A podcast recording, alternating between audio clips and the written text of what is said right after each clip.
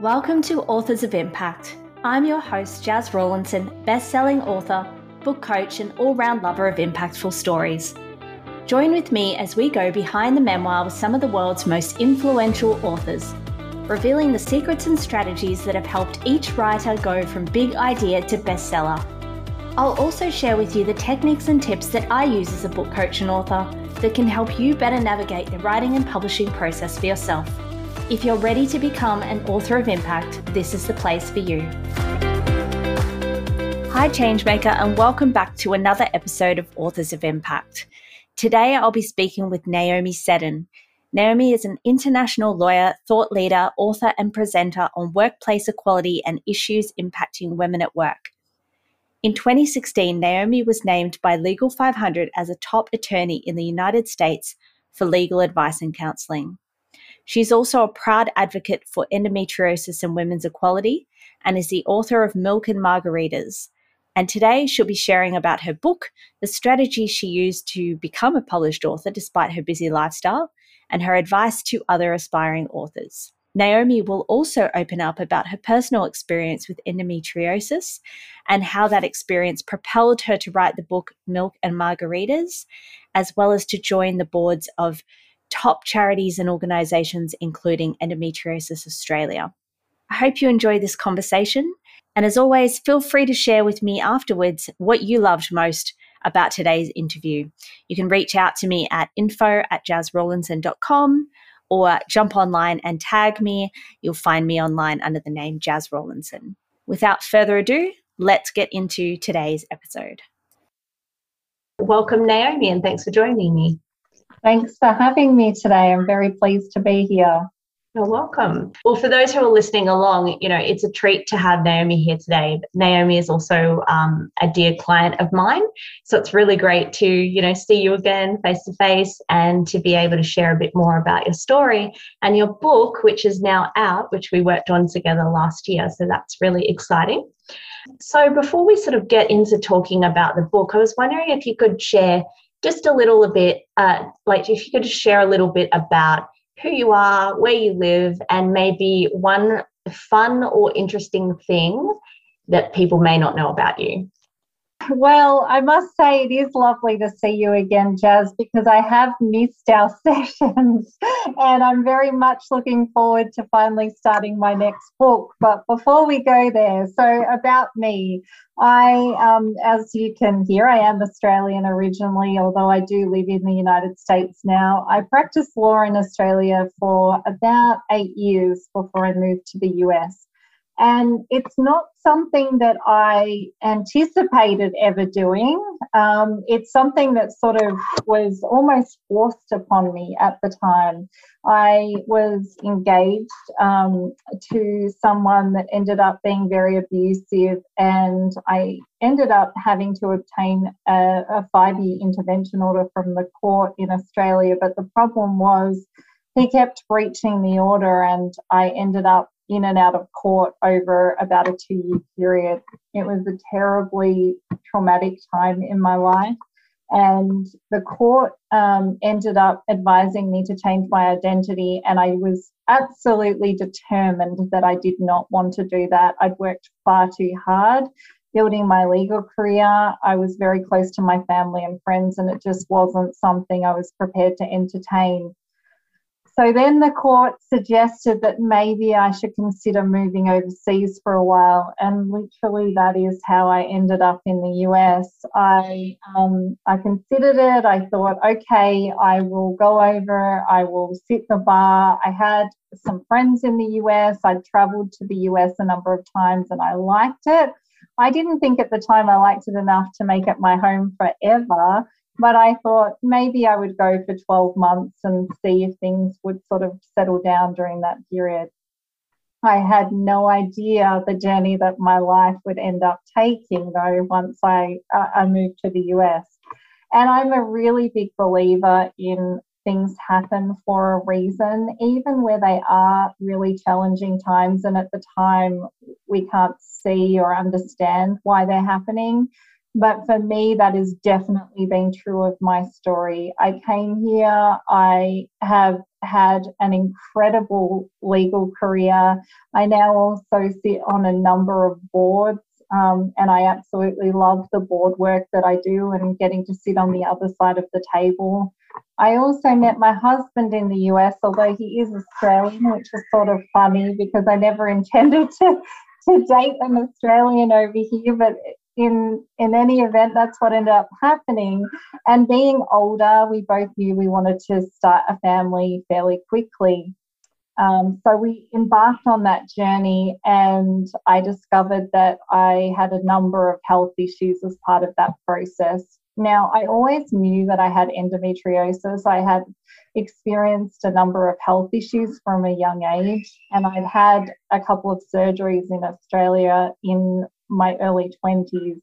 So I knew that I had that, but uh, what I wasn't aware of is that I also have two red blood conditions. And so I will never know exactly why I wasn't able to have children myself, but fundamentally, I think it was the combination of all of the issues that I have I ended up losing four children. I lost um, a little boy at about five months and uh, three other children. And then I went through a pretty awful time over about a two year period where I had over 100 tests.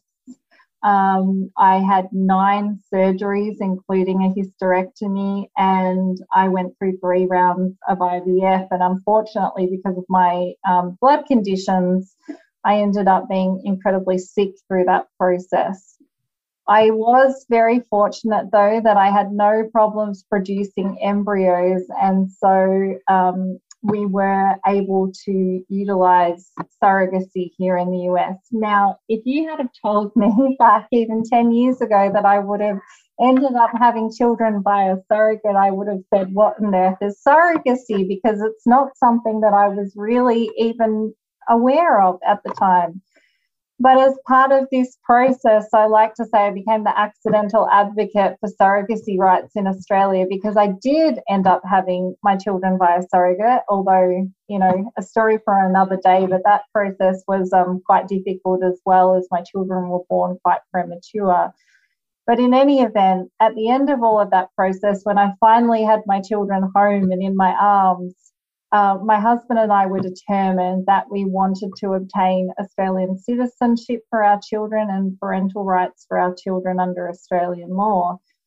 So I engaged in this legal process um, and it was in, you know i learned so much through that process it was incredibly stressful and i will say it was probably as stressful as what going through the whole process to try and have my children was you know, when you go through something that is so traumatic, like what my husband and I experienced, and then at the other end of it, you experience these legal roadblocks, it is just absolutely heartbreaking. And so I was determined that I wanted to try and shed some light on this issue and affect some change. And I'm now very proud to say that I'm on the board of Surrogacy Australia trying to advocate for change in this area.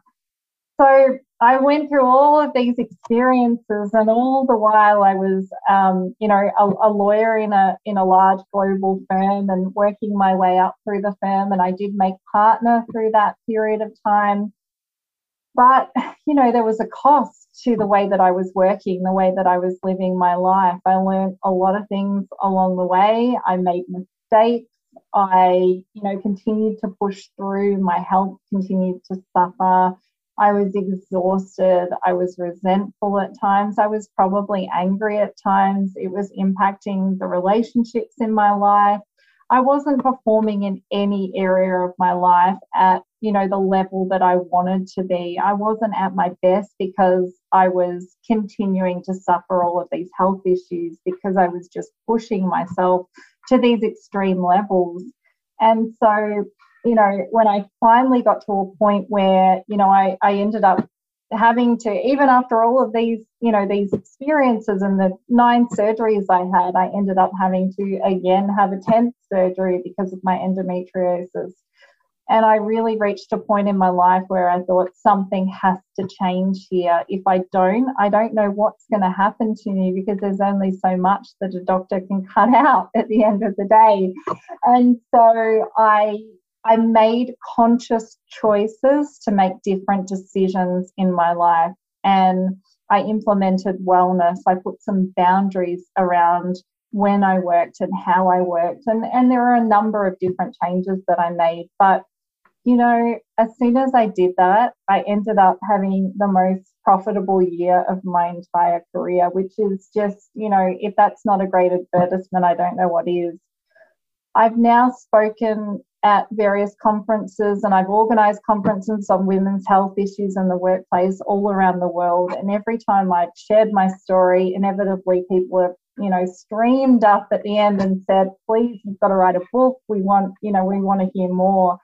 And so I knew that writing a book was something I absolutely had to do. And because I sit on a number of boards, I also understand that while, you know, there's certainly a lot of us that think you know, this is all great and we want to assist employees in the workplace.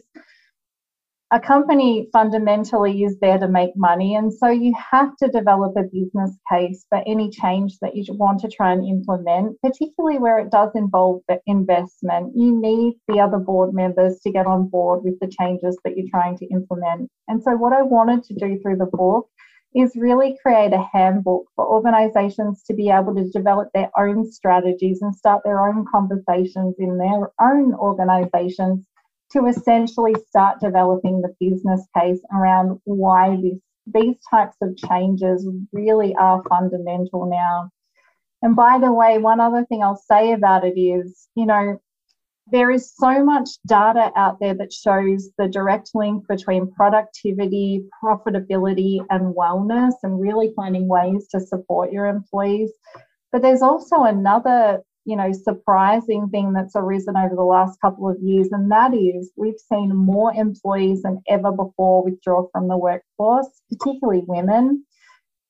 And yes, it has been as a result of COVID. However, you know, we are sort of coming out to our new normal, our new way of living through this pandemic. And the latest data that we're seeing just around 2022 is showing us that this trend is actually not going to change significantly, at least not in the short term. And so, what does this actually mean? Well, people are starting to prioritize their own health and wellness in different ways, in ways that they never have before. Um, so we're starting to see employees actively seek out companies that are really walking the walk, not just talking the talk around things like better support, better benefits. And so, in this global war on talent, we really need to find ways to really better support employees, mm. but also implement benefits that are more effectively going to support people and provide them with the type of um, assistance benefits that they need around things like family planning, you know, medical issues, etc. Mm. So that was a long answer. and I'm sorry. There's so much I can say about this topic, but that's sort of what led me um, to where I am today.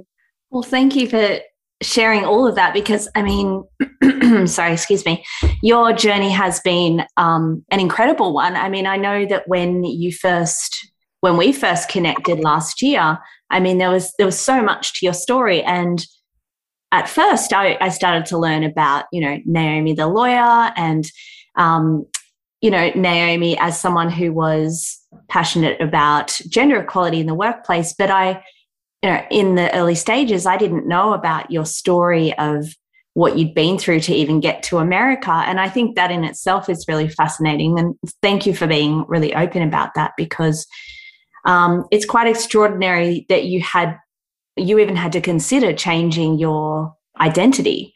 And I know that there are a lot of um, survivors of, of domestic violence or women in particular who have had to consider that.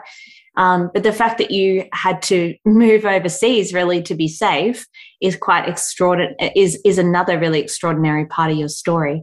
And I also thought it was really interesting that you and your husband are both Australians that ended up in the US and then were drawn to each other and and met, which was really cool. But um, well, yeah, what you shared is is so true about a lot of people are just not up to speed on the issues that women are facing in the workplace. And so that is what's great about your book is that it, shines a light on the fact that um, there's still a long way to go in terms of gender equality. And I know that that phrase in particular can be, um, you know, has a bit of stigma around it still, or there are particular ideas around it. And even I've had to face that in the past with thinking, oh, you know, women have equality in the workplace now. I'm not really sure why people would say that they don't. Um, but a lot of the issues that you bring up in your book are ones that um, a lot of people still don't think about. So, for example, um, I know that there were some women in your book that shared about their experiences with menopause and how that um, impacted them in the workplace. And there was one woman in particular, I think I remember, that shared about just just little things that her workplace could have done, like having a little fan um, for her to put on her desk, you know, to help when those overwhelming surges of heat came. And then, you know, there were the issues that women go through too when they're on different hormone treatments or different medications to manage menopause or whatever it might be that they're going through. And so, what I love about your book is that it, it really is opening up this broader conversation, but then also bringing people into your personal story and, and making the the um, these really uh, big issues a lot easier to understand through personal storytelling and through you know you being so open about your journey and i was wondering whether you struggled at all with that part of being really open in the book about your own experiences instead of just you know tapping into naomi the educator who is going to talk about you know workplace equality and endometriosis was it did you find it more difficult or less difficult to write about your personal experiences versus the resources and education in the book?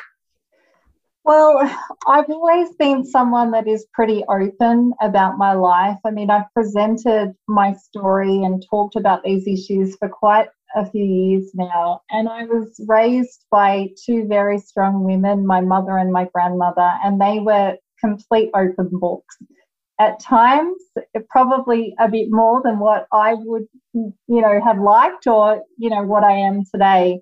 But I've always believed that there is such power in sharing your story. And if it has the ability to affect change and to assist someone else in, in their own journey, then I think it's absolutely worth it. The one area that I really did struggle with um, was around the surrogacy piece. though. initially, I didn't plan to share that part of my story in such detail, not because I'm ashamed of it or because I wanted to keep it a secret. It was more because I'm so passionate that we need change in this area. And I am on the board of Surrogacy Australia, and I'm I really was conscious of not wanting people to look at my experience, which was quite traumatic at times, and to say, see, this is another example of why we shouldn't allow surrogacy in Australia. Because really, what I'm trying to do through my story is quite the opposite show you, you know, show you, the reader, why it is absolutely critical for Australia to implement a you know regulation around surrogacy so that families have the ability to do it in a safe manner so that surrogates are protected. But, you know, the situation with the Ukraine has really highlighted why this issue is so important. I'm sure you have seen, you know, in the media, the babies that have been born to surrogates that are now stuck in the Ukraine because of this awful situation with the war. And this just demonstrates to me even greater need for Australia to to regulate some system where it is possible. Now, we do have um, the ability to do altruistic surrogacy in Australia, with you know in some states and it's subject to some regulation. The problem with that is altruistic surrogacy is a situation where the surrogate is not paid.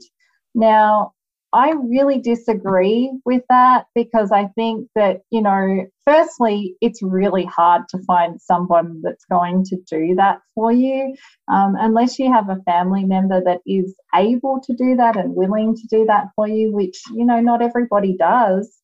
Um, then it can be incredibly difficult to find someone. I also like the idea of paying someone for that process because it is then very clear that you are paying them to do something really special for you, but it sets the tone of the relationship as well. And because the surrogacy agreements are filed with the court, there are very clear obligations, you know, responsibilities on both parties.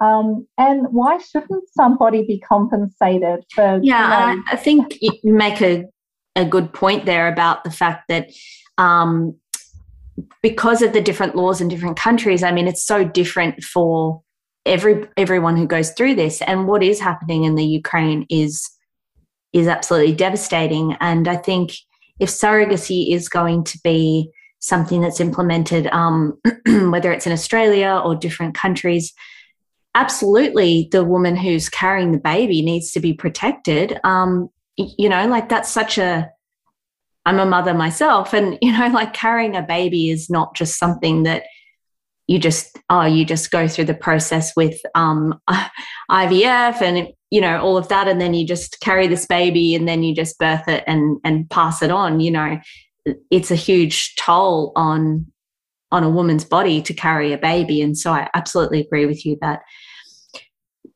there there needs to be changes around the protections that are put in place and actually looking looking after people. And so i can imagine of course that would have been difficult to write about in the book because it is quite uh, i mean I, i'm not sure if everyone would agree that it's a taboo subject but i certainly think that it's still very difficult to talk about. And i certainly empathize on both sides with different feelings about it. And so when it comes to writing about things like this, I imagine with your personal experience too, it was probably really difficult to think about opening up about some of those things, and especially in Australia as well. Um, one question that I did want to ask you as well before I forget, because I've often had people ask this as well, is that people are really curious about the name Milk and Margaritas and how you actually came up with that. So I'd love yeah. if you could share about where the name actually came from. Yeah, sure. I know when you look at my book and you see that it's a book on women's health issues in the workplace, you know, it does seem a little strange, um, you know, uh, topic, uh, heading rather. But how it came about was that um, as I was trying to make milk, I, you know, have babies. Um, uh, every time my husband and I would experience you know, disappointment after disappointment, more bad news, something terrible would happen. We would literally walk down to our local Mexican restaurant and drown our sorrows in a margarita. And so that is literally where the name came from. And, you know, funnily enough, I called my Instagram page years ago when I was going through this process, Milk and Margaritas, for that reason. And at the time, I had no idea that that's what I would end up calling the book, but it just seemed that that really did fit because when I, you know, I set up my Instagram um, profile at the time, it was when I was going through all of this, and this is really, you know, how I felt. It was reflective of how I felt. So, um, it holds some difficult memories for me, but also, you know, at the end of the day, I was able to turn kind of those lemons into margaritas through the process that we embarked on. So that's um, that's where the name came from. It's such a catchy name too. So it's really great to hear you explain that because I've had people say, "Oh my gosh, that's like I want to know more. I want to know more about that this book. And that in itself, I think, is a great um, point to make for this interview, too, is that. Um, you know your your book title as much as your book cover is so important in terms of getting people to actually stop scrolling look at your book and want to know more and the same if someone's picking it up in target or a bookstore you you really need to capture them not only with the book cover, but also the book title. And I think a lot of people, uh, maybe a lot of writers out there or aspiring authors, miss that part of it. They think, okay, I've got to have a really cool book cover. But the title itself has to be gripping. So I think you've done a really great job of that, um, which I just wanted to mention as well. I would love to ask you a bit about the writing process and you know, I'm a bit biased because we work together, but I mean, I really, I really did notice that you had some qualities that I don't see often in a lot of writers in terms of your commitment and your dedication from the start. Excuse me. And so, I mean, I did see that you really did have that drive to get this book out there. But that said, you also were dealing with so much throughout the writing process, um, not only with your own health and endometriosis and flare ups that you were having, but as a mother with two very young twin girls. So I'd love for you to share a bit about um, how you actually went through that process of going from that initial idea and that blank page through to the um, finished book as a you know as a mom and a career woman who's very busy. How did you set yourself up for success from the start to actually see the book through? Yeah well i think the the first thing i would say about this is you've got to think about why you're writing the book. You know, what is it that you're ultimately trying to achieve with the book? Because so many people say, I want to write a book, right? It's a, you know, on a, a lot of bucket lists. And oh my goodness, yes, it, it does. it does frustrate me because everybody says, "I want to I write a book," and my book would be so much better than other books I write. Uh, I see yeah. out there, but few people actually do the work to actually get there, actually it's write true. their full books. Yeah, yeah, it's true. And I think it comes back to, you know, them, there's obviously probably some other reasons why people never end up doing it as well. But I think one of the big reasons is that they don't think about the why and they don't work out where it is that they want the book to land them. And I think having a goal of I want to be on the New York Times bestseller list is really not a good goal to have. Yes, everybody dreams of that occurring, but I don't think that should be fundamentally the reason why you're writing a book. So for me, I was determined because I was very clear in my mind about the why. I knew that I wanted to share my story because I believed that it was really important based on my experiences and the work that I do. But I also knew that I had a very clear goal on where I wanted to take me in the future. Um, one of the things that I didn't anticipate was that I would love the process so much and that it would end up taking me into unexpected places. And, you know, that's why now I've realized that I am an expert in, you know, workplace health and wellness issues. And so now, and issues impacting employees generally around diversity and inclusion. And so that really is where my passion area and expertise lies. And so that's why I'm now going to, um, you know, end up going into my next book on neurodiversity in the workplace. And then I've already got my third book planned in my head around domestic violence in the workplace. But wow. I think that you know, having that goal and working out your why is really important early on. And then, as far as the actual day to day is concerned, I mean, honestly, Jas, I've done so many interviews lately, and I've said in everyone, invest in a book coach. And I've given you a shout out because you are amazing. And I don't know if I would even have finished it were it not for you. No, yes, I would. No, it's true. I mean, yes, I was determined. And yes, you know, I had times when I would, um, you know, go on these writing sprees and I'd get a lot done. But then I had weeks that were really tough as well. The thing is, you taught me so much about the process that I just, you don't know what you don't know, right? And I had no idea how much was involved in writing a book and how many people are involved in the whole process. Absolutely. Well. Yeah. and so, you know, I learned a lot through that process and it shouldn't come as a surprise because as a lawyer, one of the, the things that I tell people all the time is a good lawyer never represents themselves in any legal issues. And I think the same thing is true no matter what you're doing. You know, if you're going through a process and you're not a professional writer already, then you need to invest in a book coach mm. because really, you know, there's so much about the process that you can learn, but also they give you ideas that you may not have thought of. It's giving you a fresh perspective. It's somebody that hasn't been involved in your situation that doesn't have any bias around your situation. Um, and it's someone that keeps you accountable because you're paying for the service. So mm-hmm. you want to, you don't want to turn up to sessions and say, oh, I haven't done I haven't anything. done anything. Yeah. Yeah. okay.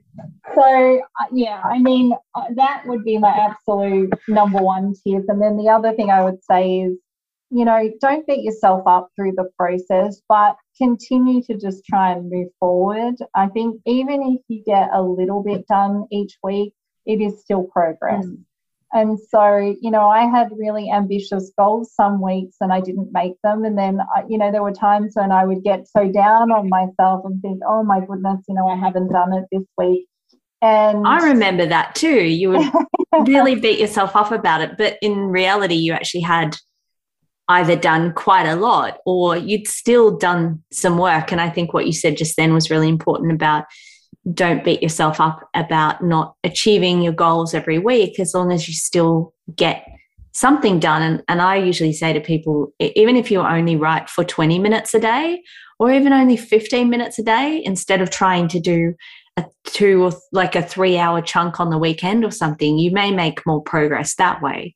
And if you only get a page done or two pages done, you're still making progress as opposed to setting a really lofty goal and then getting so overwhelmed that you don't get anywhere near achieving that and you you know put the whole thing off um, but I, I was curious about what some of your goals were. I mean, did you have word count goals? Did you have you know, I need to get this many words done this week? Or did you just kind of feel it out and see how it went?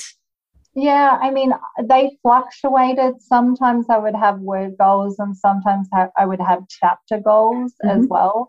So I think that's another thing. I think, you know, be flexible in what your goals are. Don't have, you know, this, I'm going to do 2,000 words a week and, you know, that's going to be kind of my plan for the next six months or whatever it is. Yeah. I think you know, you need to let the process flow freely.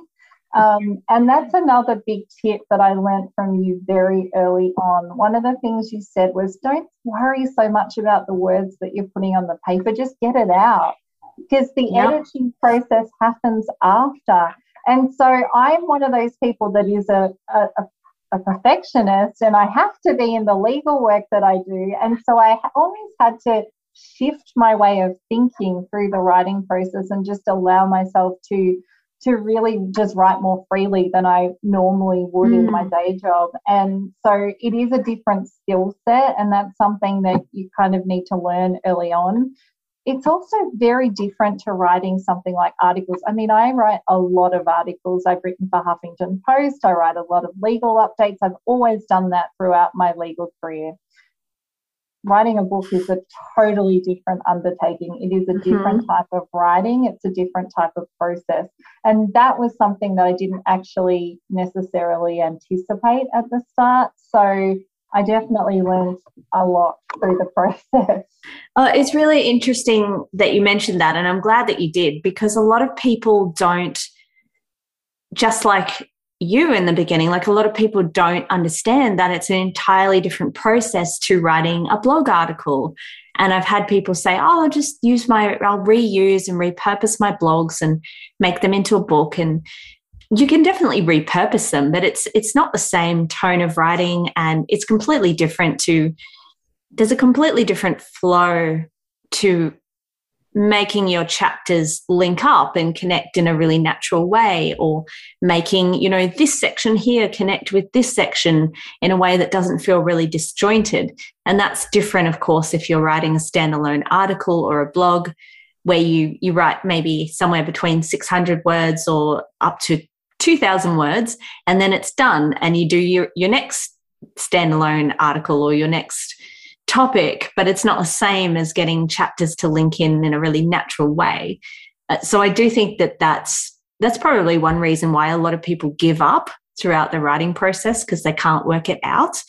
But I also really liked what you said about having to learn how to work with that perfectionist part of yourself because I see that in a lot of clients and aspiring writers or aspiring authors too is that they want to be they want the words that they put in their first draft to be so perfect that they get stuck on those first few chapters and they never move past them because they spend every single writing session fixing and re editing and not thinking about the fact that they're just wasting time because the book's only going to go to an editor later anyway. And you, you're much better off writing a sloppy first draft, then re editing it and then giving it to an editor than you know spending three times as long because and, and possibly not even finishing at all because you're just trying to make every chapter and every word so perfect and i know myself you know i'm working on my fourth book at the moment which is my debut memoir. And I still have those things too that I have to work with where I really do want every sentence and every chapter to be perfect. But sometimes I just have to dump out whatever's in my head and it's not perfect. I just have to get it out. So I really liked that you, um, yeah, thank you for sharing that because that's a really important um, tip. One other thing I wanted to ask you was um, when you put yourself in uh, if you think about maybe one of those months last year where you were working on milk and margaritas and and you've got you know two young girls and they're both running around the house. You know they're asking you for things they're wanting attention. Um, i'm sure there are a lot of other parents out there who might be listening to this and they know how that feels and how hard it is to focus on a creative project when you have children asking you for things all the time when you think about some of those moments and those most challenging times, what was something else again that helped you to push through and and keep working on the book when you had, you know, so much coming at you? Well, uh, that in some ways it's a hard question to answer because I think I've been through so much in my life that when sometimes when bad things happen or things are a little difficult or challenging, my perspective is going to be different to somebody else's because I always think back to if I can get through what I've gone through, then you know this is easy. Um, so I think in some ways, you know, we've all got stuff like that and different perspectives, and so you know, I might not find that particular situation as challenging as what somebody else will.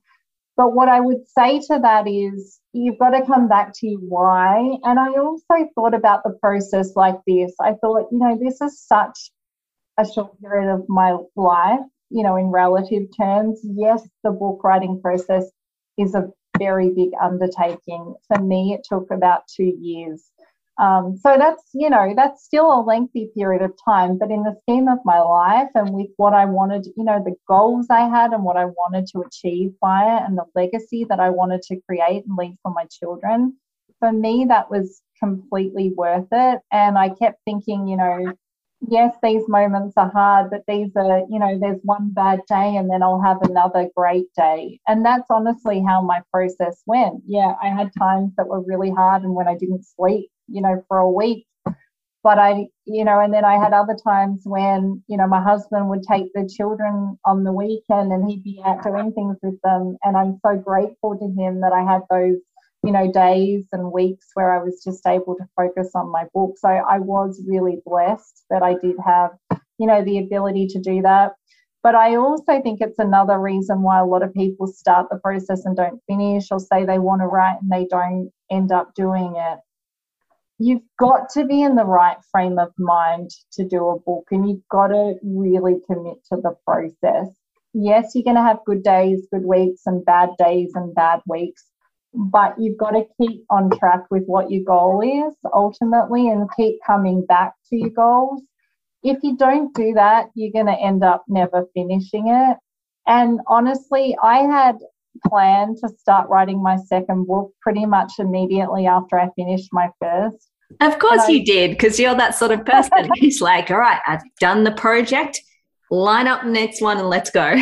but you know what? I haven't started it yet, not significantly anyway. And the reason for that is because I realized I had too much going on in my life at the time. I moved house, I had my family here for the first time in three years.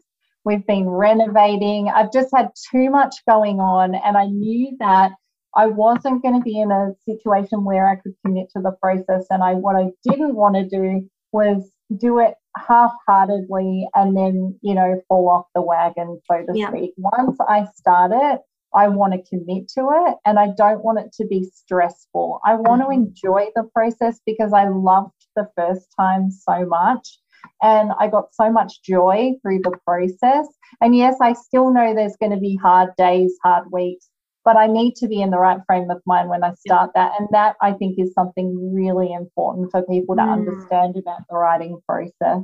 I'm really glad you brought that up because um, a lot of people often fall on that excuse of, oh, it's not the right time to write my book. And they wait for this perfect situation. And I always say, there is no perfect time to start.